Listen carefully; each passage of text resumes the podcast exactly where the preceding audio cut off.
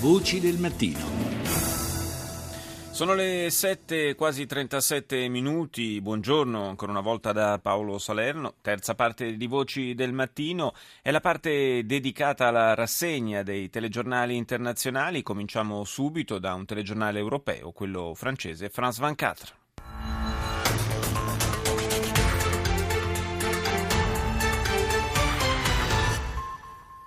France 24, bonjour et bienvenue si vous nous rejoignez. Dans l'actualité de ce mercredi 18 février, les combats continuent malgré la trêve en Ukraine. Les séparatistes pro-russes s'emparent de la ville de Debaltseve entre Lugansk e Donetsk.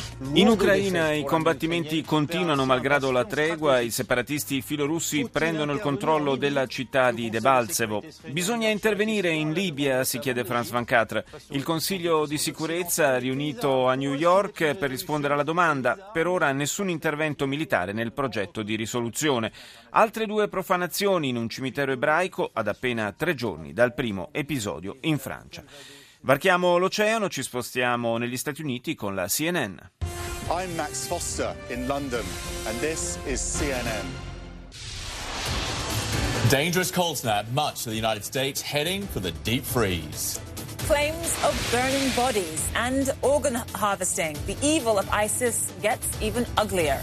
And outright racism, fans of the world's biggest sport acting lower than low. La televisione americana CNN si concentra sull'emergenza meteo nel nord-est del paese, un inverno che sembra non avere fine e che mette in ginocchio le città sepolte dalla neve e ghiacciate da un vento fortissimo. Secondo titolo dedicato alla nuova, presunta, orribile operazione di autofinanziamento dell'ISIS, gruppo già considerato fra i più ricchi al mondo. Secondo l'ambasciatore iracheno alle Nazioni Unite, gli jihadisti starebbero realizzando un commercio di organi umani prelevati dai corpi dei civili caduti nei vari attentati. L'ambasciatore britannico alle Nazioni Unite, Grant, ha sostenuto però che non ci sono ancora prove evidenti del terribile commercio.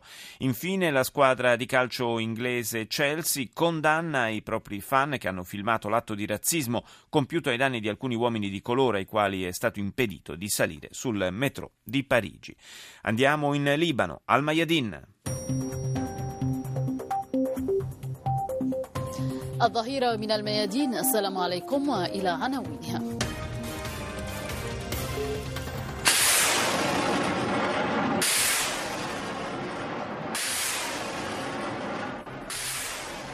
Effetti di combattimento che sottolineano l'ingresso dell'esercito siriano nella città assediata di Zahra. Dopo aver ucciso decine di civili nella località di al-Baghdadi, dice al-Mayadin, lo Stato islamico ha attaccato anche edifici governativi di sicurezza. Nella località di Ain al-Assad sono arrivati invece 1400 soldati americani.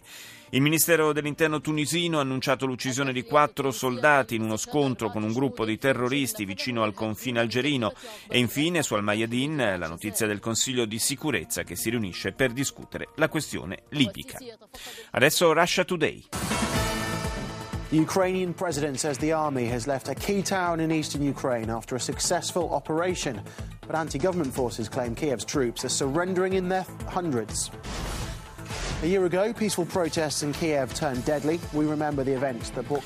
Primo titolo dell'emittente russa dedicato naturalmente alla situazione in Ucraina orientale con il numero uno di Kiev, Poroshenko, che annuncia il ritiro dalla città chiave di Debaltsevo come un'operazione ultimata con successo, ma le forze antigovernative sostengono che i soldati ucraini invece si sono arresi a centinaia. A seguire un breve video dal sapore per la verità piuttosto propagandistico di un comandante dei reparti pro-russi che si rivolge a un gruppo di prigionieri ucraini dicendo loro che saranno trattati con rispetto e potranno tornare a casa. Russia Today ricorda anche l'anniversario delle proteste a Kiev cominciate pacificamente e finite nel sangue, gli eventi che hanno portato caos e morti in Ucraina, dice il TG russo, e poi sul fronte del negoziato sul debito greco la nuova presa di posizione della cancelliera tedesca Angela Merkel non ci può essere solidarietà con gli stati in difficoltà se non in cambio di riforme. E proprio in Germania andiamo con Deutsche Welle.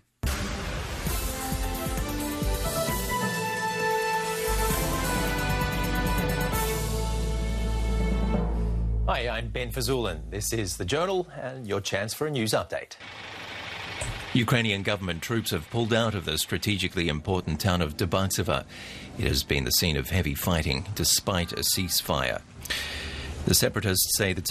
Il notiziario in lingua inglese della TV tedesca dedica l'apertura alla caduta della città di Debaltsevo, espugnata dai filorussi nell'Ucraina dell'Est alla fine di estenuanti combattimenti con le truppe governative. I separatisti hanno dichiarato che oramai la città rientra nel loro territorio e che dunque il cessate il fuoco può essere rispettato. Da parte sua Kiev chiede l'intervento di una forza di pace internazionale.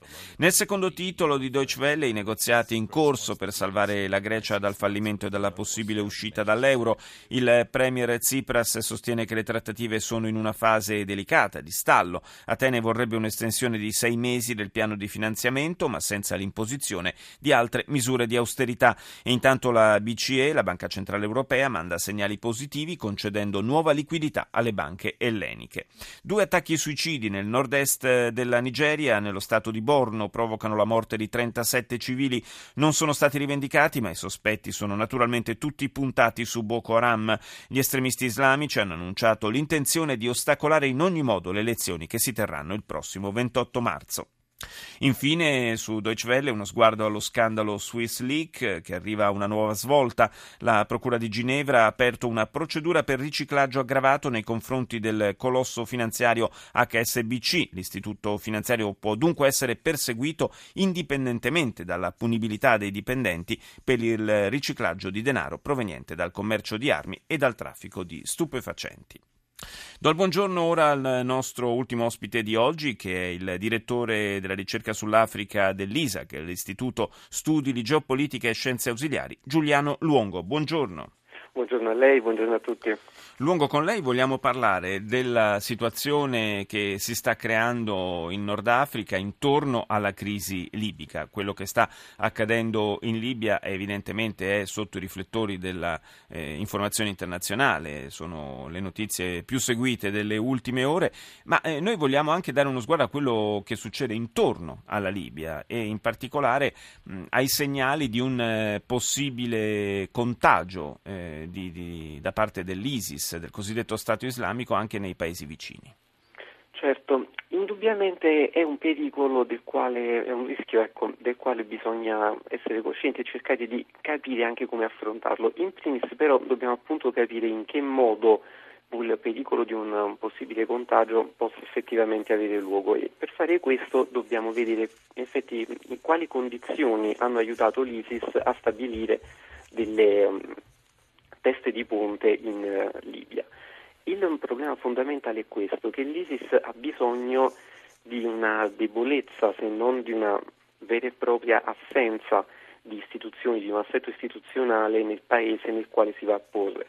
Quindi più debole è il paese che l'ISIS prende di mira sotto il profilo politico, istituzionale sociale nei rapporti di forza tra le varie comunità che vi sono presenti, più l'ISIS ha possibilità di instaurarsi. Quindi se andiamo a prendere ad esempio gli altri paesi dell'area, dobbiamo vedere in primo luogo quanto sotto questo profilo l'ISIS ha possibilità di eh, penetrare. Quindi, margine più... di manovra, insomma. Esatto, esatto. Più in effetti ci sono istituzioni capaci sia di eh, schierare forze dell'ordine, forze di intelligence, forze militari, meno l'ISIS ha possibilità di attecchire diciamo, su scala più grande, quindi più istituzionalizzata, diciamo, come eh, è riuscito a fare in Libia fino a questo momento. Qualche segnale preoccupante, nel senso di, di qualche eh, scontro, qualche attentato che non sappiamo poi se essere direttamente legato all'ISIS o altri movimenti estremisti di matrice islamica, arriva da, da, la notizia arriva dalla Tunisia ogni tanto. Per la verità gli altri paesi fino ad ora sembrano, non dico immuni, ma quasi. Esatto, diciamo che la Tunisia in primis mh, mm, lo rischia anche mh, mm, per ragioni diciamo così anche geografiche. In effetti tra gli altri paesi eh, la Tunisia comunque ha mostrato sotto alcuni profili una certa solidità, potremmo dire. Da altri punti di vista ehm, diciamo che una presenza di forze sociali o politiche più islamizzate magari in Tunisia è leggermente più forte, per cui qualche tendenza, diciamo così, un rischio di esposizione leggermente maggiore c'è, ma da un altro punto di vista la Tunisia ha comunque cercato di eh, controbattere diciamo, queste tendenze con un uh, forte impiego di uh, forze dell'ordine e sia di um, un certo impegno politico all'arginare questo rischio. Quindi anche se um, i terroristi riescono a infiltrarsi in maniera lieve con attentati, comunque ovviamente atti pericolosi certo. e di difficile gestione, al momento uno scoppio vero e proprio di um, focolai forti come quelli libici non è ipotizzabile. È Insomma, ci sono, ci sono, degli anticorpi, ci sono degli anticorpi abbastanza robusti messi in campo anche in Tunisia. Io ringrazio, esatto. eh, ringrazio il direttore della ricerca sull'Africa dell'ISEG, eh, Giuliano Luongo, per essere stato con noi. Voci del mattino. Riprendiamo il nostro viaggio attraverso i telegiornali internazionali e i loro titoli con la CBS.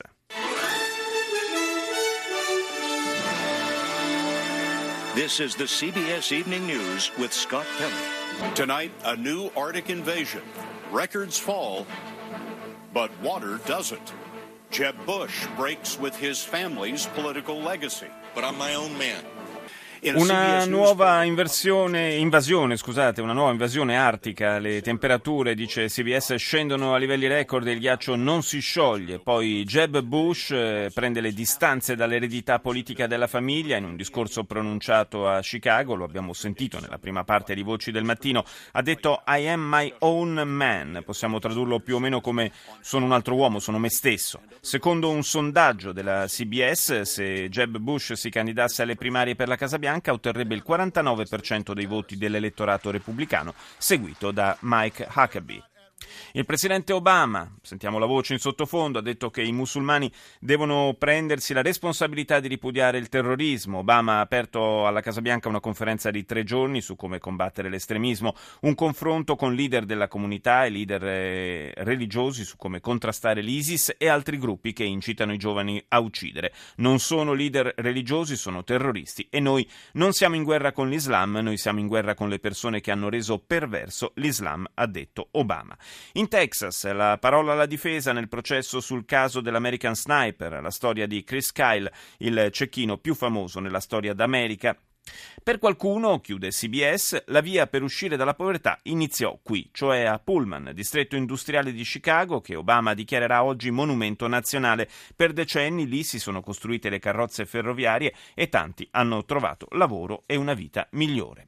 Andiamo ora in Qatar con Al Jazeera. قمة عالمية لمكافحة التطرف ستنطلق في واشنطن الليلة اجتماع تحضيري سبق القمة التي سيحضرها ممثلون عن أكثر من 60 دولة على مدى Il servizio della televisione araba è dedicato a una notizia che abbiamo già sentito riportata in vari altri notiziari, cioè il vertice internazionale di tre giorni a Washington per affrontare il tema del fondamentalismo e del terrorismo. Presenti, spiega Al Jazeera, i rappresentanti di oltre 60 paesi. Il vicepresidente degli Stati Uniti, Joe Biden, ha precisato che la lotta al fondamentalismo non può essere soltanto confronto militare. Il vertice serve infatti anche a individuare le cause del terrorismo per affrontarle alla radice a livello internazionale. Ed ora andiamo nel Regno Unito, BBC. Latest headlines from BBC News. My name is Mike Embley. Ukraine's President Petro Poroshenko is asking for UN peacekeepers to be deployed in the east of the country to try to guarantee a ceasefire. Ukrainian forces have had to abandon the key strategic town of Debaltseve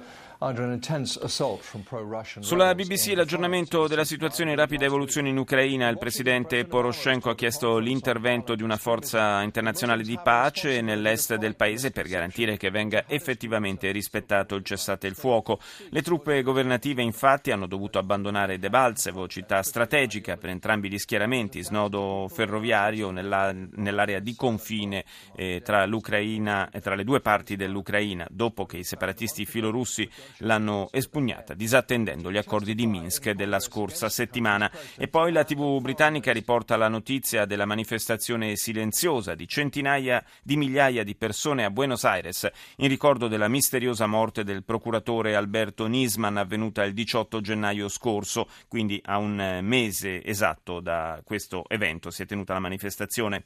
Il corpo dell'uomo, lo ricorderete, ucciso da un colpo alla testa, era stato ritrovato nel suo appartamento. Non è stato ancora ufficialmente chiarito se si sia suicidato o se invece sia stato ucciso. Nisman stava per presentare le prove del coinvolgimento presunto dei vertici dello Stato nell'insabbiamento delle indagini sul tragico attentato del 94 contro il centro ebraico di Buenos Aires.